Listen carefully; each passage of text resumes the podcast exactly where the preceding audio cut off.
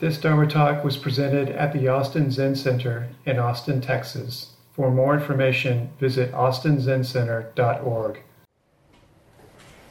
Good morning again.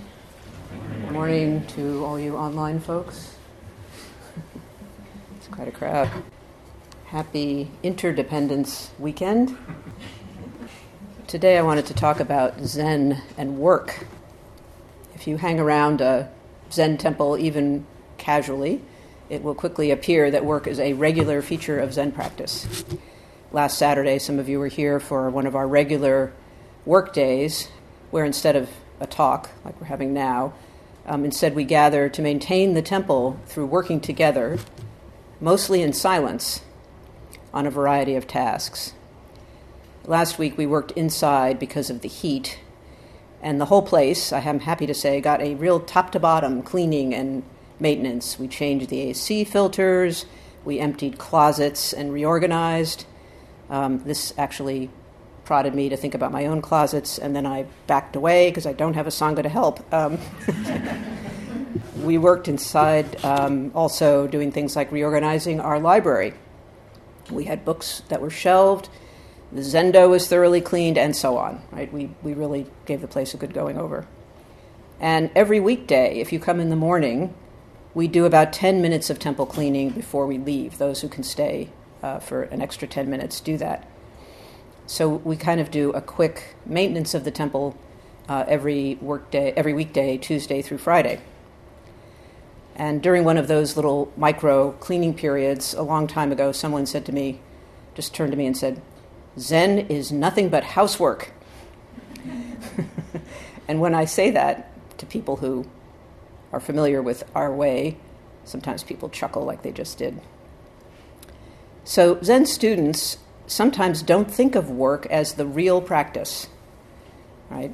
It's like the real practice is in here, sitting, listening to talks, participating in ceremonies.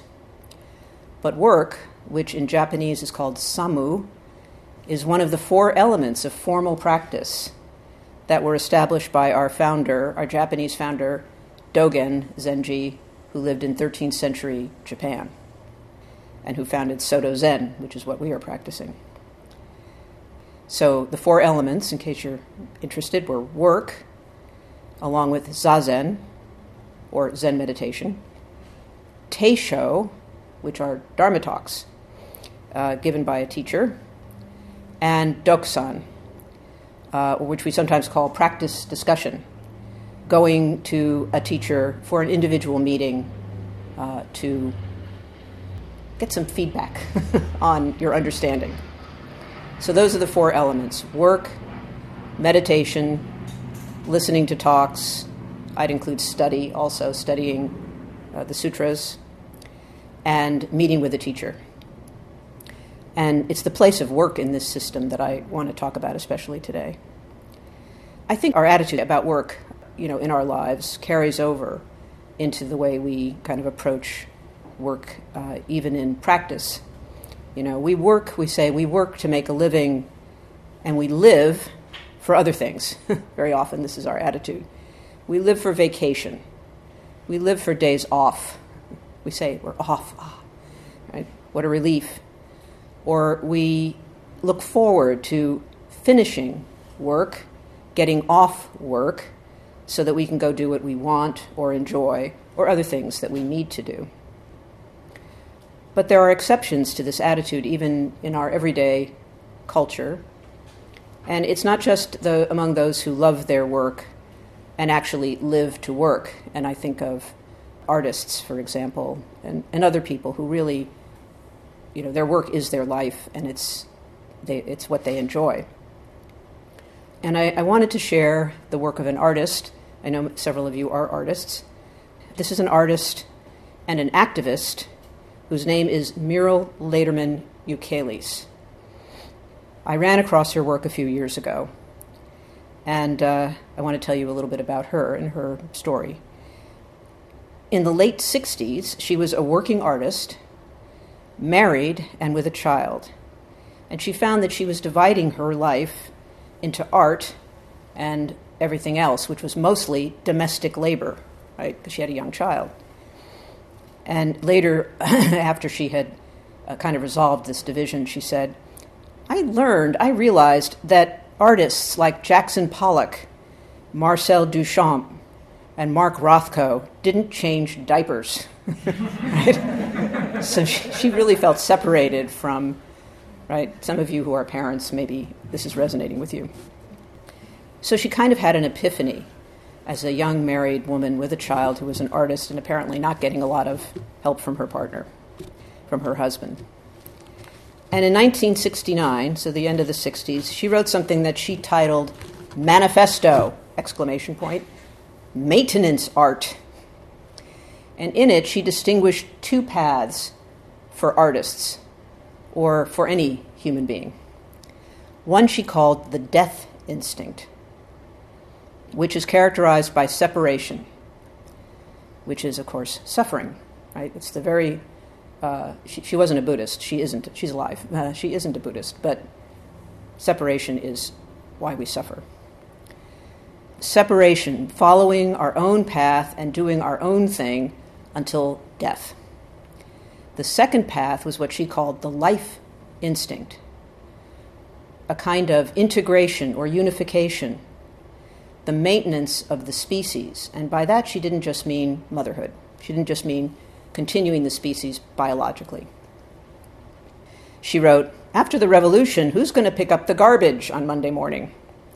You know, and this reminds me of Buddhist books with titles like uh, Jack Kornfield's um, After the Ecstasy, The Laundry, you know, similar kinds of things. Like there's an after here that people kind of think, and then what are we going to do, right, after this peak experience?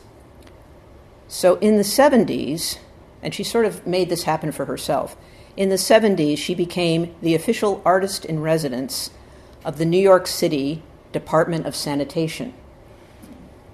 Right? otherwise known as you know the people who pick up the trash. And um, she held this position for decades, and I don't think she was compensated, right? But this was kind of a mission. She wanted to find a way publicly to bring forward her understanding of work, work and art as the same thing. And one of her projects was called Touch Sanitation Performance, and this took place over a year. It was a kind of performance piece from 1979 to 1980, which was not a great time in New York City, by the way. I don't know if any of you are familiar with the history of the city, but right, not a great time in the city. And in that performance piece, in that work of art, she set out to shake the hand of every sanitation worker in New York City, which is, you know, five boroughs, lots of people, lots of streets, lots of trucks, many workers. 8,500 handshakes.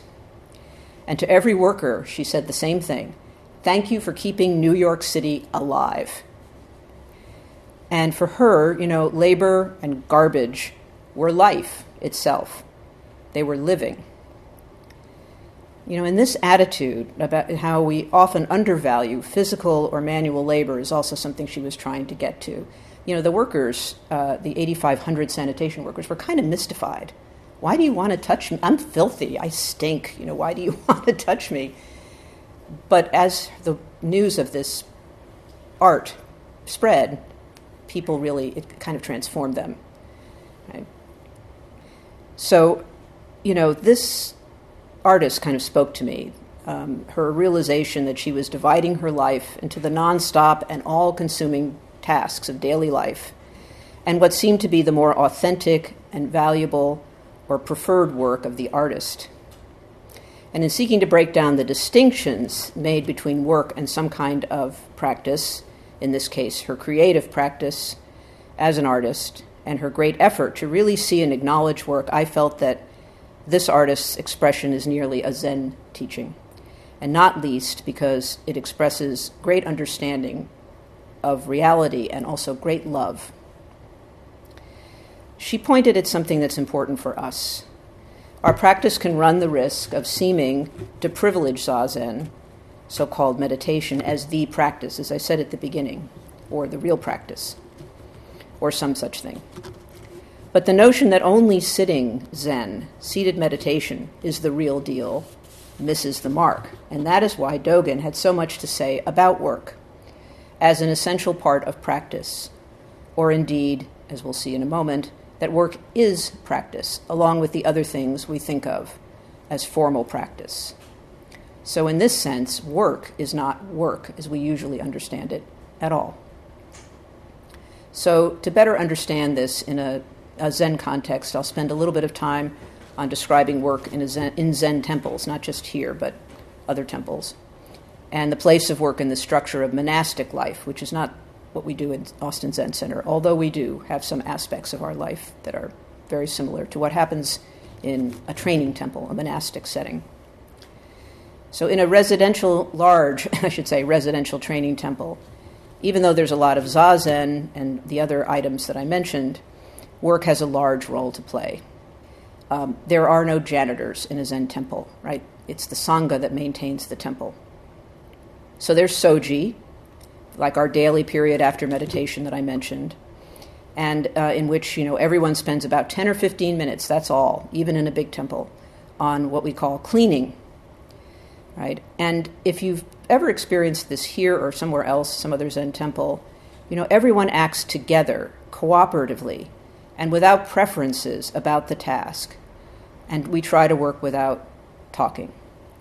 Right? This is again, soji is a different word than samu. It's technically cleaning rather than, you know, work in general. And so this is a regular scheduled activity in all Zen monasteries. And you know, as you exit the zendo, the work leader, who is Chris here, stands right in front of you and whispers a task, and you just bow and do it. Right? Yes, thank you, and you just go do it. And so this comes even before eating breakfast in a Zen temple, right? You meditate, you go straight into work, and then you get to eat. And I'll have more to say about that in a moment, too. Um, and this is also true of Japanese grade school there's no janitor in a grade school in Japan either. The kids clean the school at lunchtime. It's part of what we call being a student or going to school, right? It's not separate. There isn't anybody else cleaning up your mess. and so this is part of Japanese uh, culture as well. So here at Austin Zen Center, we have uh, tried to practice the same things to the extent that we can. We have no janitor. We maintain our practice home ourselves right? This daily with this daily soji. And it's surprising to many people, you know, that even working together for a brief time, there's this focus and industriousness, and sometimes even joy, love, that goes with just doing some physical task wholeheartedly together. And the thought will then sometimes arise why can't work of this time, kind, right, simple, manual, unskilled work, always be this way, right? Like, why can't I do this at home? why can't we always do this? And if you're new and you haven't experienced what I'm talking about, or you don't usually stay for it, I warmly invite you to try it out. Um, and we also have these regular temple work days, like the one that was announced for the 30th. It's another way to experience community and a different kind of practice. This is following the path that Mierle calls the life instinct. Right? You can experience this for yourself.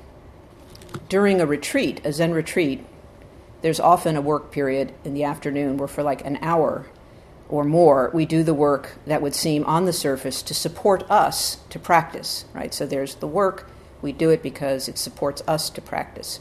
But that's not really a correct understanding.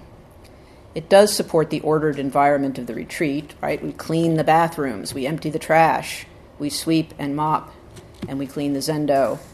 Um, the general term for work carried out over a longer period, and from which we get the term from the loose jacket and pants that some of you are wearing, like our Ino is wearing, this kind of set of uh, clothes, is called uh, after this term. The term is samu, and the clothes are called samue, right?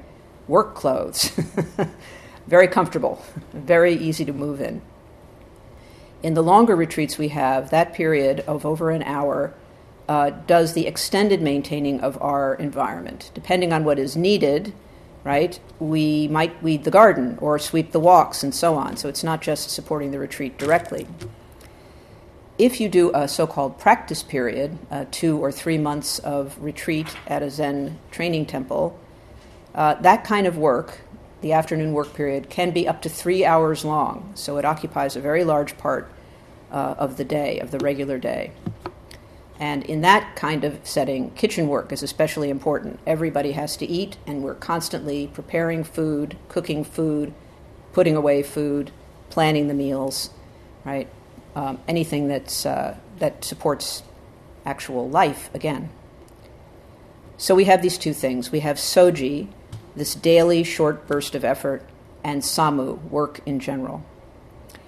Um, and I was surprised to find out in reading Robert Aitken's uh, book, The Mind of Clover, which is an extended study of the precepts, the Zen ethical uh, precepts.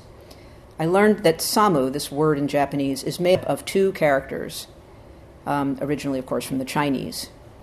So the first one, sa, means a work, a production, like a work of art, or it can mean a harvest right? It's something that you do and accomplish. And mu, in this case, means to devote attention to, but also it means a duty or an occupation, something that occupies you, or even a service. And this mu is also used of a sutra service, like we just had, right? And Aitken Roshi uh, says this is really the occupation of monks, chanting the sutras. Generally, lay people don't get to do that. We do, because we, we do a kind of monastic practice. So, work service, samu, could be thought of, as he suggests, as work sutras. Right? And he also says uh, that the characters that make up kinhin, which is the walking meditation that we do uh, sometimes, not on Saturdays, but there is this walk, slow walking meditation that we do between periods of zazen. He says that that can be read, the characters can be read as sutra walk. Right? So everything we do is enacting the sutras, which are like the Zen scriptures, the teachings, the written teachings.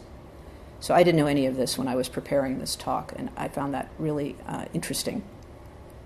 So we could say that activity, walking, working, enacts the teachings, the sutras. So work is a sutra, it's a teaching, it's an expression of the truth. In fact, one thing that distinguishes Zen monasticism from the practice of monks in the so called Theravada traditions is that monks worked to feed themselves. So in China and Japan, this idea of feeding yourself and not relying on the Sangha to feed you emerged. So instead of relying entirely on donations of food and money uh, from the Sangha and from patrons, Chinese monks established this other way, which we continue. In this older tradition, the monks are supposed to practice, are supported to practice by the lay community, so there's a separation there.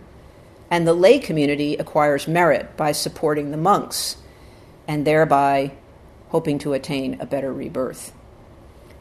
And so there's no Sanskrit term from which the Chinese and Japanese word for work derives. There isn't this sense of work as enacting the teachings, work as enacting zazen, in fact. So Zen developed a different way of supporting monks, making them self sufficient and changing their relationship to lay people. But also, Zen came to express true understanding through all activity. And uh, so I'm going to tell some stories about Zen now, early Zen. The first reference to work, to Samu, in the Zen tradition is in the Platform Sutra of the sixth Chinese Zen ancestor, whose name in Chinese is Huineng, some of you may have heard of him, or Daikan Eno in Japanese. And he lived mostly in the seventh century. So, four or five hundred years before Dogen, our founder, our Japanese founder, there was this Chinese uh, ancestor named Daikan Eno. And he was an illiterate, they called him a barbarian from the south of China. And when he first encountered his teacher, who was the fifth ancestor, uh, he demonstrated his understanding despite his lack of education and the fact that he wasn't even a monk yet. He just went and found this teacher and said, I want to be your disciple. So he was said he was told, "Okay, you can come to this monastery, but go do samu. go do work practice. Just go and ask for an assignment." And um, so what he did what he was told to do was to sweep and then to pound rice or process rice, which is you know physical labor. And he did that for months, hulling rice by hand. And you know, he was not even a novice monk. He was the lowest person on the totem pole in the in the uh, uh, in the in the monastery. And of course, he became the sixth ancestor, so he actually, despite all this, inherited the Dharma from his teaching, and he's a very important uh, person in our lineage. After he became abbot, eventually became abbot, he carried this rice milling stone around with him for the rest of his life. That was his anchor to understanding this work that he was doing. So this may be a clue uh, to the importance of, of that Dogen attaches to work. Right, he lived much later, as I said. And this story about the sixth ancestor uh, dates about hundred years before another Chinese ancestor that I want to mention, uh, Bai Zhang. He's not directly in our lineage, but he's he's come up in the last couple of weeks, strangely enough. His name in Japanese is Hyakujo Ekai and he lived in the eighth century of this of our common era. Um, and it is from Baizhang that we have the monastic Zen regulations for temple life and the model of work as practice. And there is a famous story about him.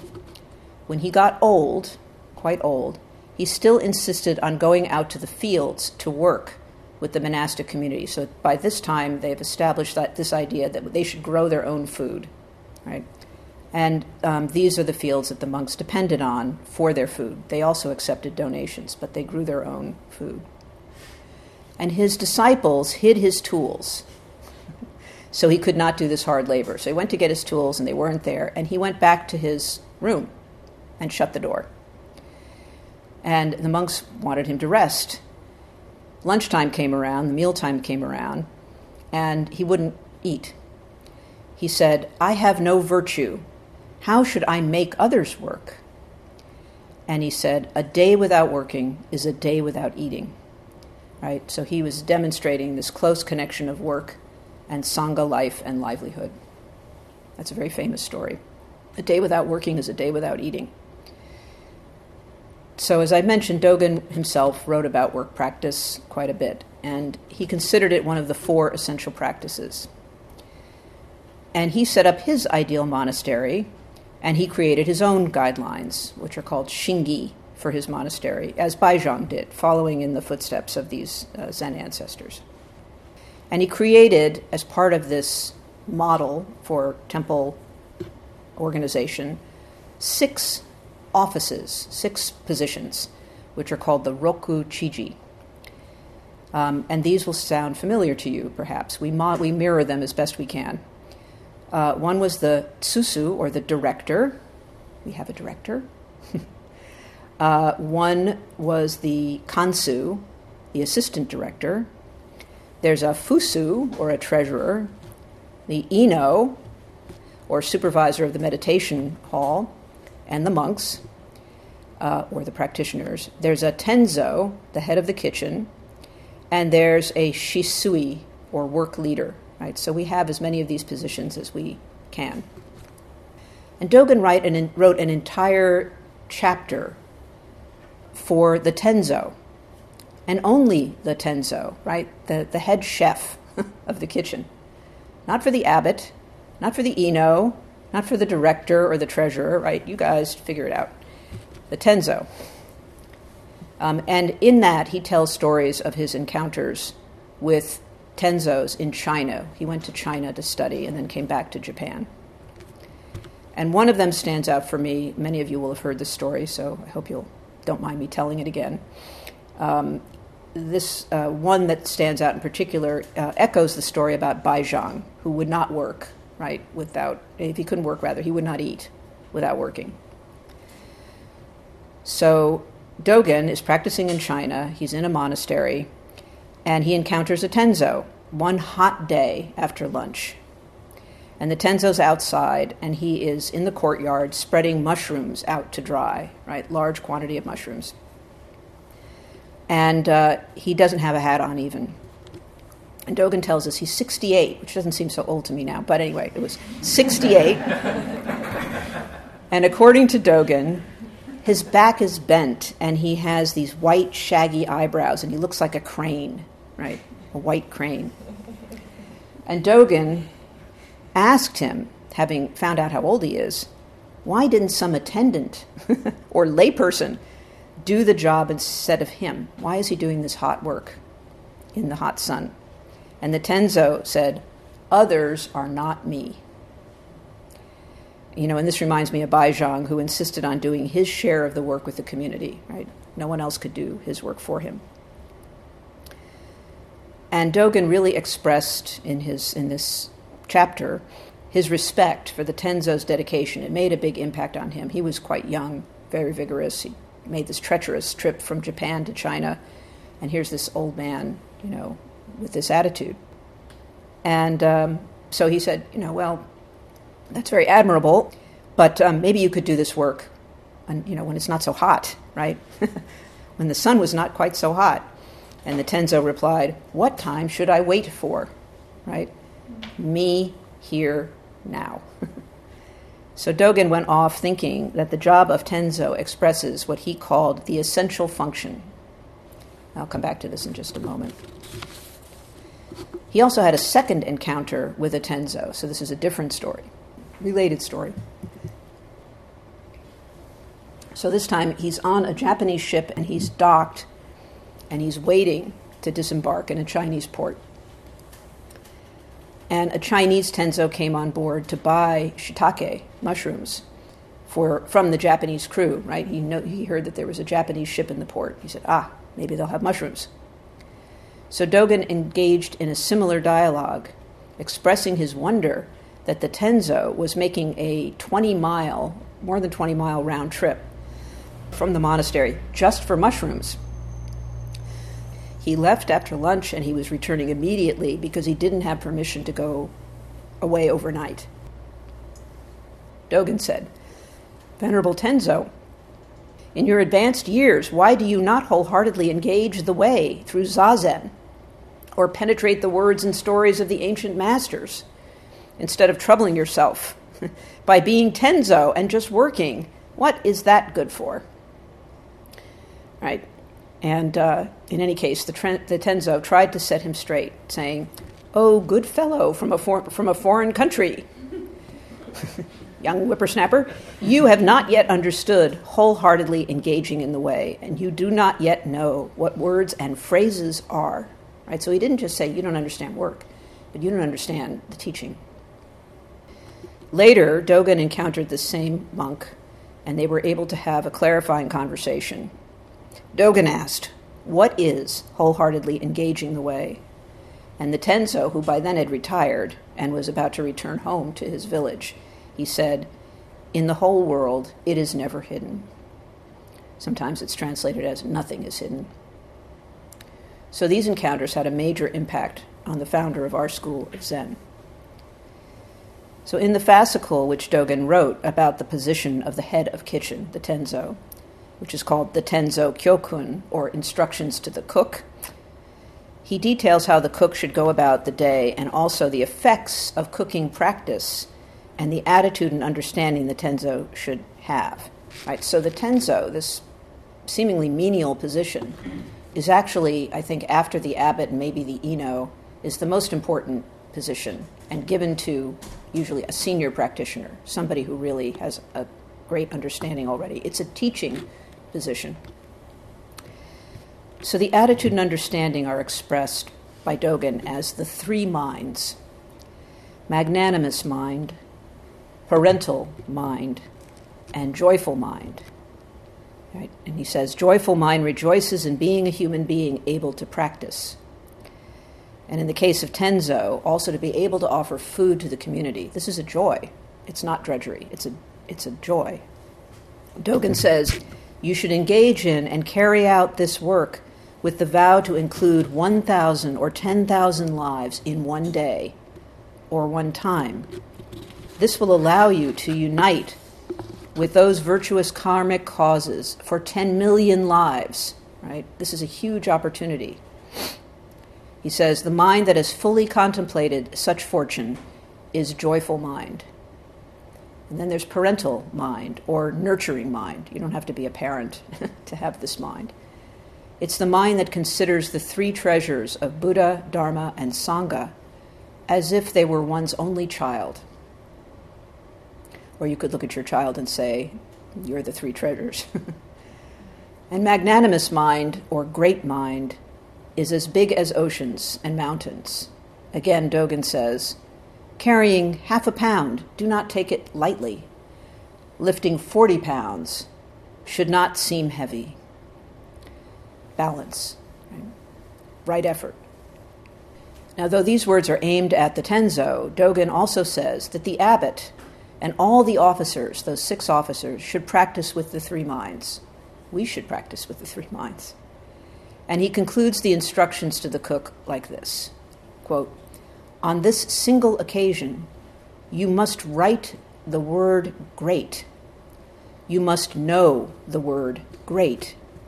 You must learn the word great you should know that former great mentors all have been studying the great word and right now freely make the great sound, expound the great meaning, clarify the great matter, guide a great person, and fulfill this one great cause for Buddha's appearing in the world. So the point is this there is no such thing as practice apart from work or from everyday activity, from any activity. Complete identification with activity is merging with all phenomena.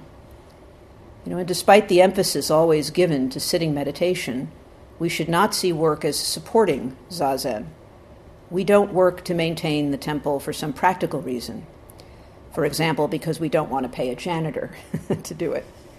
Right? Work is alive. It's as alive as zazen and as fully expressing of the truth.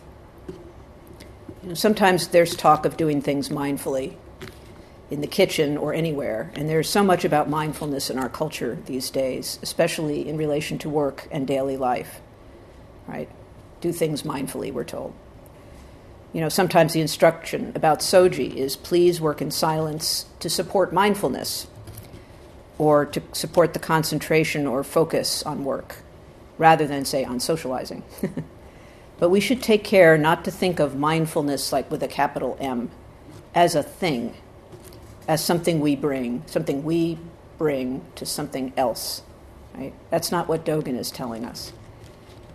In his book, The Light That Shines Through Infinity, uh, Dainan Katagiri, who, who worked with Suzuki Roshi to establish the San Francisco Zen Center. Uh, Katagiri writes about not forgetting mindfulness, but as understood through Dogen. And he invokes Buddha's eight great awarenesses, which was Buddha's last teaching before he died, and also Dogen's last teaching, were on the great eight great awarenesses.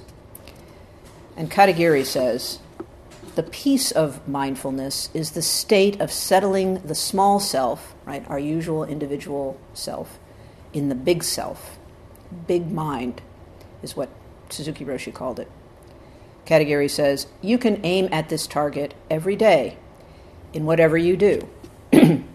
For example, the moment when you open a door is your time, an opportunity to tune into the rhythm of the life of the door The door is alive. so when you encounter a door that you must pass through, don't see the door with your limited understanding and open the door carelessly. Open yourself to the door with your limited understanding. I'm sorry, open, uh, sorry, starting that sentence again. Open yourself to the door first.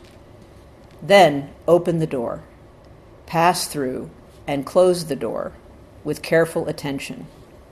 When you deal with a door like this, you hit the bullseye of the door with one stroke and become you as you really are. This you is not the self you understand egotistically. This you is not you. Not you is the you that has merged with the door. At that time, you experience peaceful spiritual communion with the door. You are there, but you are not only you, you are also the door. So you are you and also not you, because you are you and the door. He's turning this inside out as much as he can. He says, when you forget yourself and just open the door, at that time your life is really confirmed and supported by the door, by your circumstances, by the people around you, and all beings. Then your life is broad, universal life, because it contains not only the door, but also all sentient beings. Very, very Dogen esque, I think. So we say that Zazen expresses itself in everything. This is the point of a second encounter between Dogen and the Tenzo when he asked, What is wholeheartedly engaging the way? And the Tenzo, who had retired, said, In the whole world, it is never hidden. Right? Everything you do. Everything is a door, or we could say a gate. So if you're assigned to dishes during an all day sitting, it's not some kind of punishment. it's the gate in front of you nor is it more Zen somehow to be a doan because it's Zendo practice, you know, than to clean the bathrooms. And we can also discover beginner's mind and center the small self on the big mind by just accepting a task and following the instructions. Merge with the door. If you're in the kitchen and are instructed in kitchen procedures, don't think, ugh, you know, I know how to use a knife. you know, I found this a challenge when I was uh, at Tassajara and you know to submit to yet another run through of kitchen procedures from someone often decades younger than I was. Right? You're just like, yes, thank you, I will do it this way. Right? Even your response to the instruction can liberate both you and everyone else. Eiken Roshi goes so far as to say, without work, without samu, Zen Buddhism would be a cult, isolated from daily life Samu is the extension of sutra services to the garden, the extension of meditation to its function.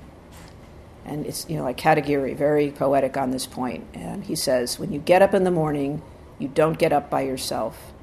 Your getting up is activity that connects all beings, influencing all beings.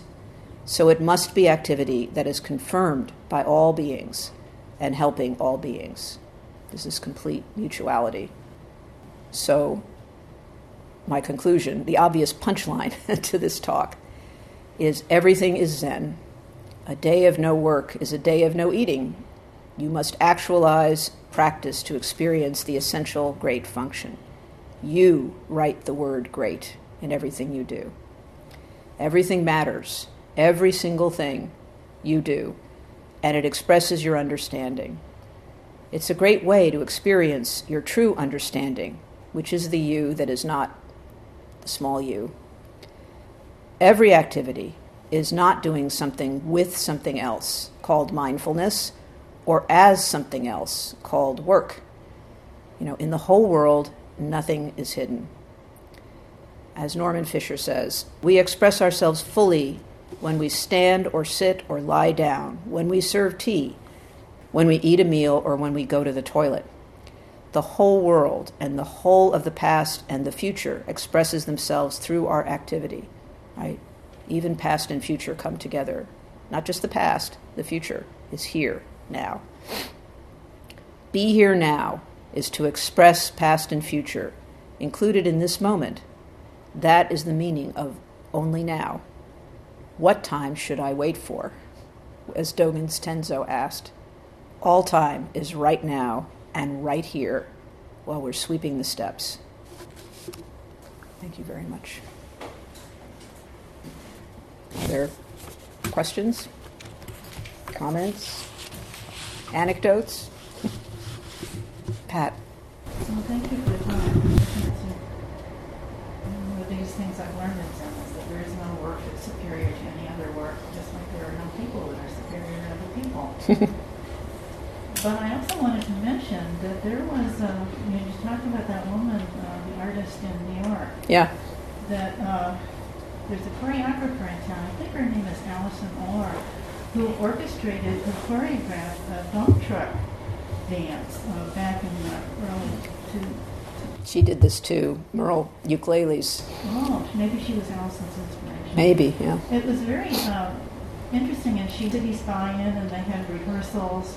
But what she really did that was so wonderful is she made a movie of working with the sanitation workers, and it was just a beautiful movie. She got very involved in them as people, and they all had a part in the movie. I mean, it was a documentary, but it was just it was just very moving, and I think that it affected the sanitation workers in a very positive way.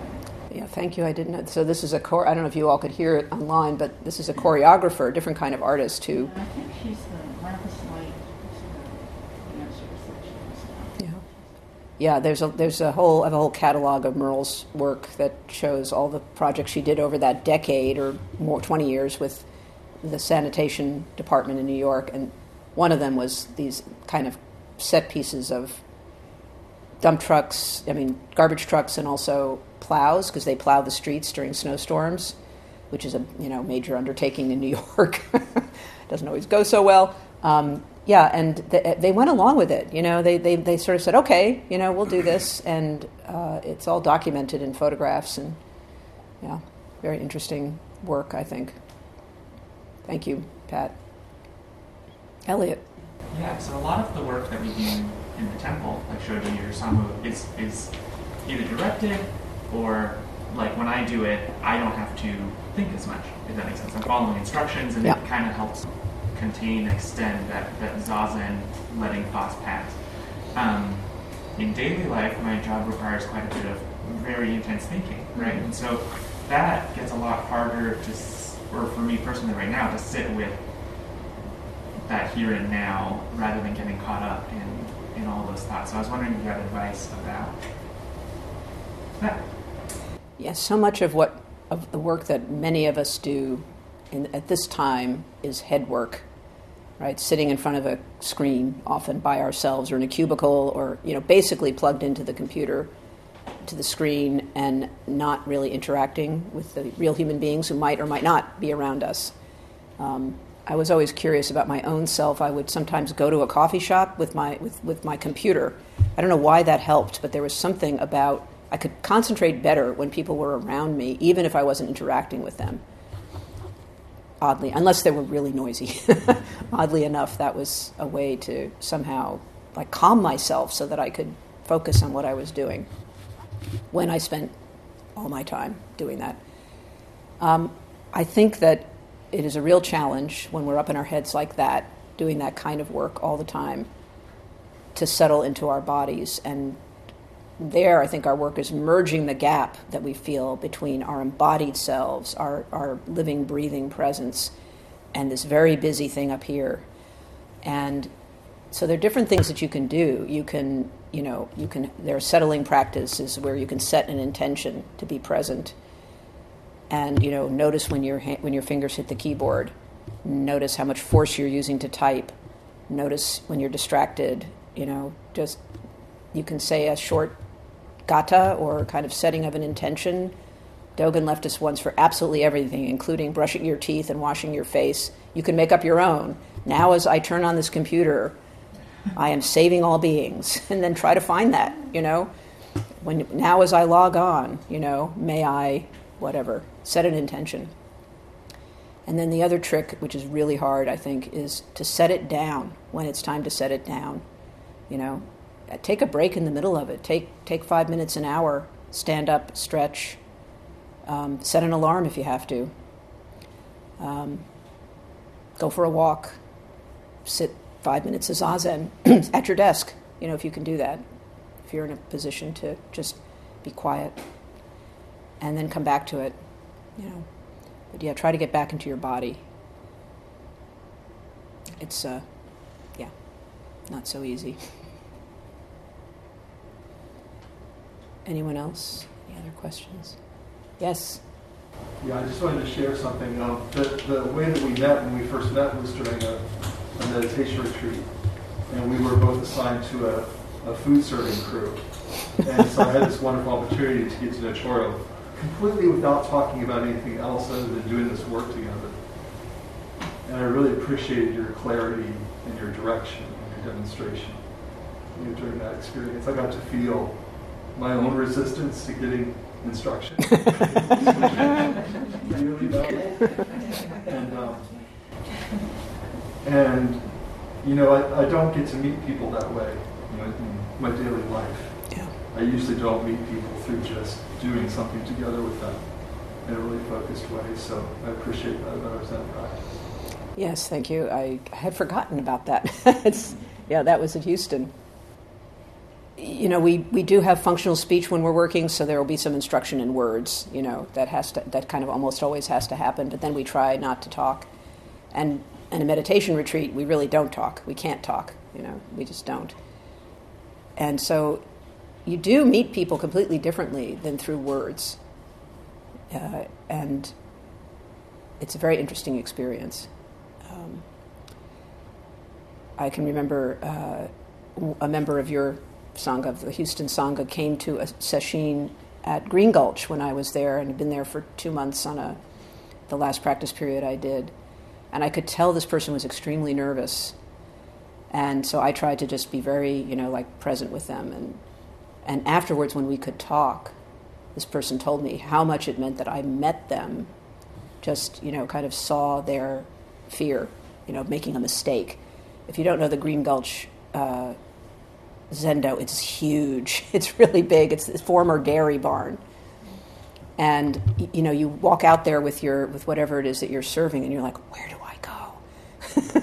it's just like you know, it's like, am I going there or there? And it's it's uh, it, it's daunting the first time out. And um, anyway, and I felt, you know, like oh good, I met I met the moment, you know, in in seeing that and not o- over underdoing my response to it. Because I've certainly had my moments of fear and still have them, you know, always. There's we are dealing with our, you know, inner state. And you know, later on, I got to know this person and found out a little bit more about who who they were in the conventional way. But in that moment, all I saw was a person who really wanted to do a good job and was very devoted and like wanted some direction. So it'll be fine. yeah. Yeah. I This morning on my way over here, I stopped and got a chai, uh, chai latte. Mm. I celebrated with the barista when she made it perfectly, and she was so pleased with it, and we joyously celebrated my chai. Anyway, I thought it fit perfectly, and I was like, "Is she working?" I mean, you know. And then there was the giver receiver gift. Gift thing, yeah. No giver, no Yeah, receiver, it was no a gift. wonderful moment, appreciating her small gift and exchange, but she had done her job perfectly. I once got a, a coffee drink that was not cheap, that was Yeah. not what I wanted. No. Didn't didn't Yeah. get, and I I tried to find some gratitude anyway. You know, for this person who had not made my coffee the way I thought a five dollar coffee ought, Yeah. you know, ought, to, ought to be made. And I didn't say, mm, "Could you make that again?" or any of that. I just, you know, thank you. It's got caffeine. There's caffeine in here. yeah. Uh, Manisha first, and then. Could you talk a little bit about like work and resentment? Because I feel like I mean there's kind of like an ongoing thing, at least for me personally, where um, the only thing that's coming up right now is like we all get together for a soji, and then some people leave because they can't stay for ten minutes, and there's this feeling of like I'm staying and they're leaving, you know, or like just, you know, being a woman in tech and seeing like women get 2% of venture capital, like funding and like seeing how like so many female entrepreneurs are so hardworking and smart and have such great ideas or like being in a community like this and just looking around and seeing like some people work harder and some people work less hard and it's just it's it's challenging. I find it really difficult and I don't like the feeling of resentment. And I don't want to and intellectually I can understand like everyone is doing the best that they can. Sometimes they're not. we always say that, you know, as a gen- generosity of spirit. Everybody's doing their best. I'm like, no, you're not. so I think the first thing is noticing that quality of mind that you have and saying, this is not really how I want to show up in the world. This is not the way I want to feel. Like feeling separated from other people, feeling judgmental, right? and you jump on that train, whatever train of thought, right, it is, or emotional train.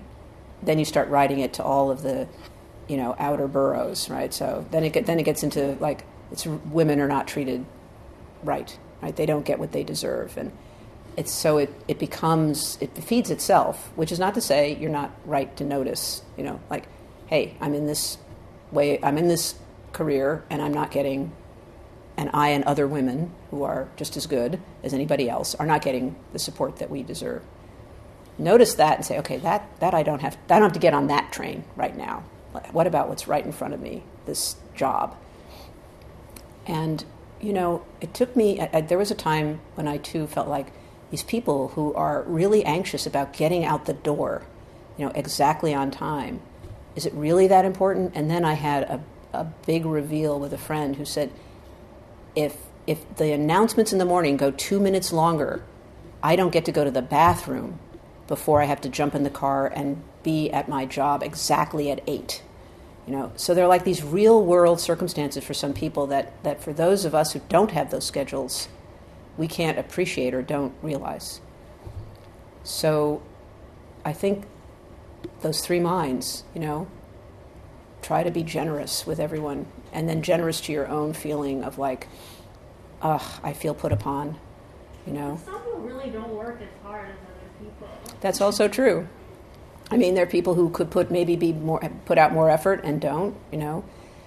Compassion, compassion, compassion, compassion, compassion for that feeling, like this person isn't really, you know, doing it, and then compassion for them, like you don't know why they're not working as hard, as hard. But it's all about measuring and comparing, which I think is a real hallmark of Zen, to get us past measuring and comparing ourselves, right? There, there, there's only you. No one can be you, right? No one can be that other person either. And every person is sort of like an iceberg. You see that what's just floating on the top. You don't see everything else that's, you know, under there. That's that's part of what they are or everybody's like a mountain. You cannot take in the whole complete mountain. You just see the slope right in front of you. So be generous. Take a breath. Do your work, and maybe that will inspire that slacker, right? you know, to fold those towels more neatly, or you know, scrub that floor, right? It's it's amazing the the uh, it's amazing the effects we have on each other, right? So, do you know just express confidence in the practice by doing the practice and see what happens to you and to everybody else. And just make friends with that feeling. It's like, oh, here it is again. I see you. Now I'm going to go, you know, cheating. uh, there were other hands. Uh, Jose first, and then in the back. Okay. Um, one thing that I think about a lot when I think about work is results. Um, yes. we, we, work, we work, we work because we want to see the results of our action uh, manifest in the world in front of us, and you can say, "Oh, we did a good job." Um, and uh, and I'm familiar with other traditions that uh, try to teach us to distance ourselves, our work, from our results, uh, and just to focus on our work independent of how they may come out. Um, uh, but uh, but what I'm gathering from today's talk is that is that uh, work also inherently is a form of self-expression uh, and also of uh, interconnection with others. Uh, so maybe uh, you could uh, expand a little bit more on the relationship between the Zen understanding of work and our distance from our results. You know, Zen is full of things like um, effort without desire, don't attach to results. But in the actual point of fact, there is a schedule. Bells ring. You're supposed to be in the zendo, or the tenzo is supposed to have the meal ready to go. Right? If the tenzo is like, I'm not attaching to the results. You know, it's like there'd be people in here with their bowls out and where's breakfast, right? You know, so it's like a balance there too. I think you know if you're in a job where people are measuring your results and that determines whether you get advanced or keep your job or whether you get the grant that helps you to keep your job or whatever it is, then you know you have to pay attention to is this working? Am I get you know is this the right approach to help me to stay in this livelihood? right? Or help others to stay. Like you know, many of us have teams that we are that depend on us for funding or whatever. I, I know that Jose happens to be an academic, so it's part of what's behind this. Um, but in another way, right? While you're doing the effort, it's just effort, Right? So try to stay with the effort and not in that moment worry about the future. Like the, the future unfolds based on this moment. It's, it's already here. So, you know, you, you apply your effort. You don't get all the grants. You don't get all the, you know, things. There, we all have disappointments and what we think of as failures. But we keep going, right? We keep going. So I think while you're doing the activity, do the activity. And you can always, of course, evaluate it and say, ah, I didn't, I didn't get that grant finished. I have to get up early tomorrow and submit it on time. Whatever, you know, it is, you have to track to some extent. That's living in the, in reality, in the relative world. And in the absolute world, it's all just an expression of big mind, total function. Yes, in the back. I'm wondering if you can talk about the word great again. Great. I some examples are, that have been shared from sweeping or making a chai latte or whatever our daily jobs might be. Is it about making whatever activity that we're participating in great? So the question is uh, this word "great" that kept recurring, Dogen. You know, making everything great. I'm not sure it's about quality. Like you know, it was a great latte, but I but I'm not sure that it, that you know it's like how good it was according to some measure, like the perfect amount of milk, the perfect consistency. Right? It was like something about it that just struck you as hit, it hit the mark. So I think what Dogen is pointing to is what Katagiri called settling the small self on the big self, right? So that you merge. The great is the big.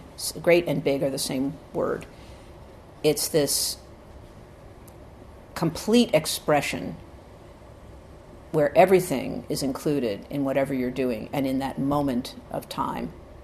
That's the great. So you write great, you type great, you know, you express fully your being your large self, your universal self, which includes everybody, everything, all time. All this is the, this is the great unfolding of Mahayana Zen as we try to practice it and understand it. Right. So whether you're you know serving breakfast in the zendo, or you're driving to work, or you're you know listening to a talk, that sense of totally meeting and merging with to become more than just your small self.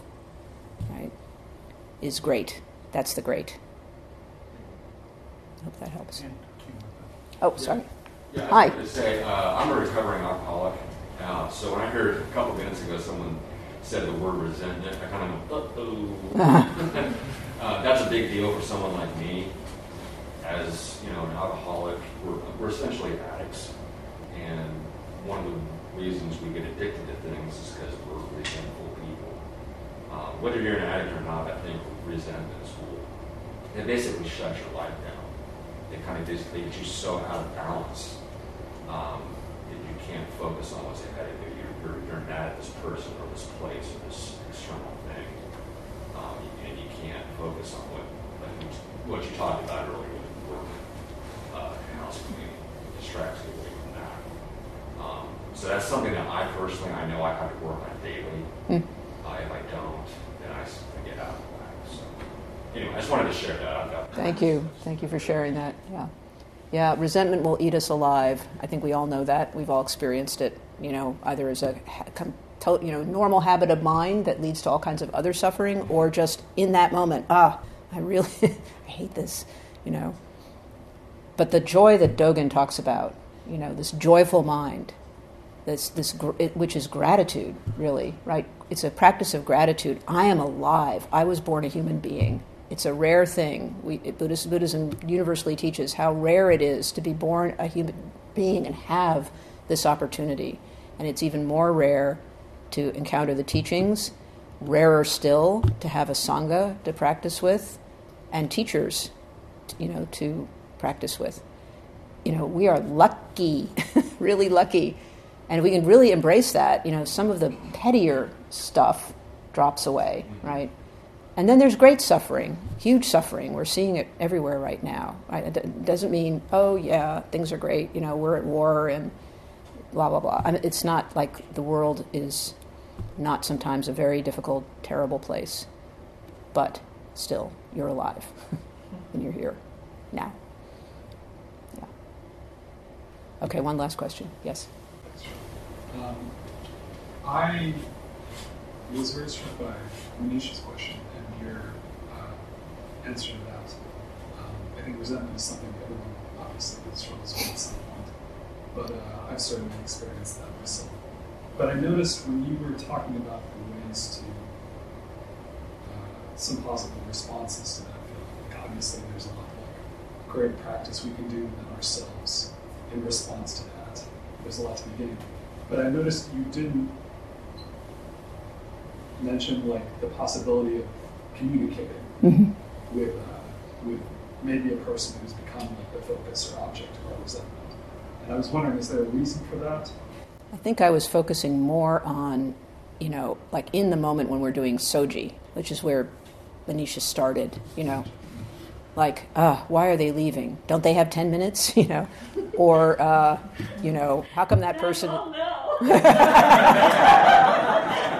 You're just, you're just the universe expressing this through you, right? We're all human beings. We are familiar with this, right? And you were brave enough to bring it forward, so thank you. Um, you know, it's so in that moment of soji, right? We're here in this community, and soji is announced, and some people put their shoes on and really, like, you know, vamos immediately. Um, and then what that leads to, the state of mind that that leads to, right? This is also a residential community, and there are and Manisha's a resident, right? And sometimes the residents will communicate with each other, like, "Your job this week is to do X, and how come it's not getting done? How come we're not applying ourselves to our household tasks? They have house jobs, you know, which they all sort out for themselves. And if you live in a family, right? It's like, "Hey, weren't you going to clean the litter box today?" right?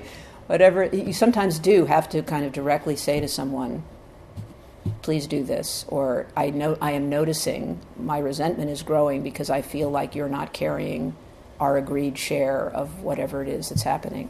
So kind honest speech is also part of our practice but in the moment of soji the thing to do is get in line get a job from the work leader notice what's coming up right? My old friend resentment here because there only there were 10 people at Zazen and only five people are staying, right? Or whatever it is. And do the, just do the work. Just do the work. And then if it's something that you need to address with your beloved member of the community, you might do that. Or you might come to a teacher and say, What do I do with this? What do we do with this? Is there something you can do to help us? You know, in our One thing practice that's life. hard is like being a leader Mm. and like that way of showing up in the world. And it's sometimes I feel like it's kind of like we're shaped that way out of play as like people who lead or people who are, I don't know. I guess you could say a follower, and so like it seems like a lot of times like a lot of the work falls upon the leader, and then sometimes the leader has difficulty delegating to other people the work, and it's just like it's kind of a dance, and it's like kind of like accepting that thread, but also like releasing that identity of leader. Yeah, exactly. yeah, and there are people who just like they see something that needs doing and they just do it. And sometimes you let something not get done and hope that the person whose responsibility it is realizes, right? Or someone else will say, "Your it's you know your turn to take out the compost. You never take out the compost. How come? You know, right? right? This is all of our responsibility. Yeah. So I'm the kind of person who tends to just do things. If I notice that you know there are dishes in the sink, I'll do them. You know, I don't. I just do it. I just do a lot of things all the time. That's me. But there are times when it's time to say, "Hmm, could use some help." You know. Yeah, it's a dance. It is a dance. Thank you all very much for your questions, your comments.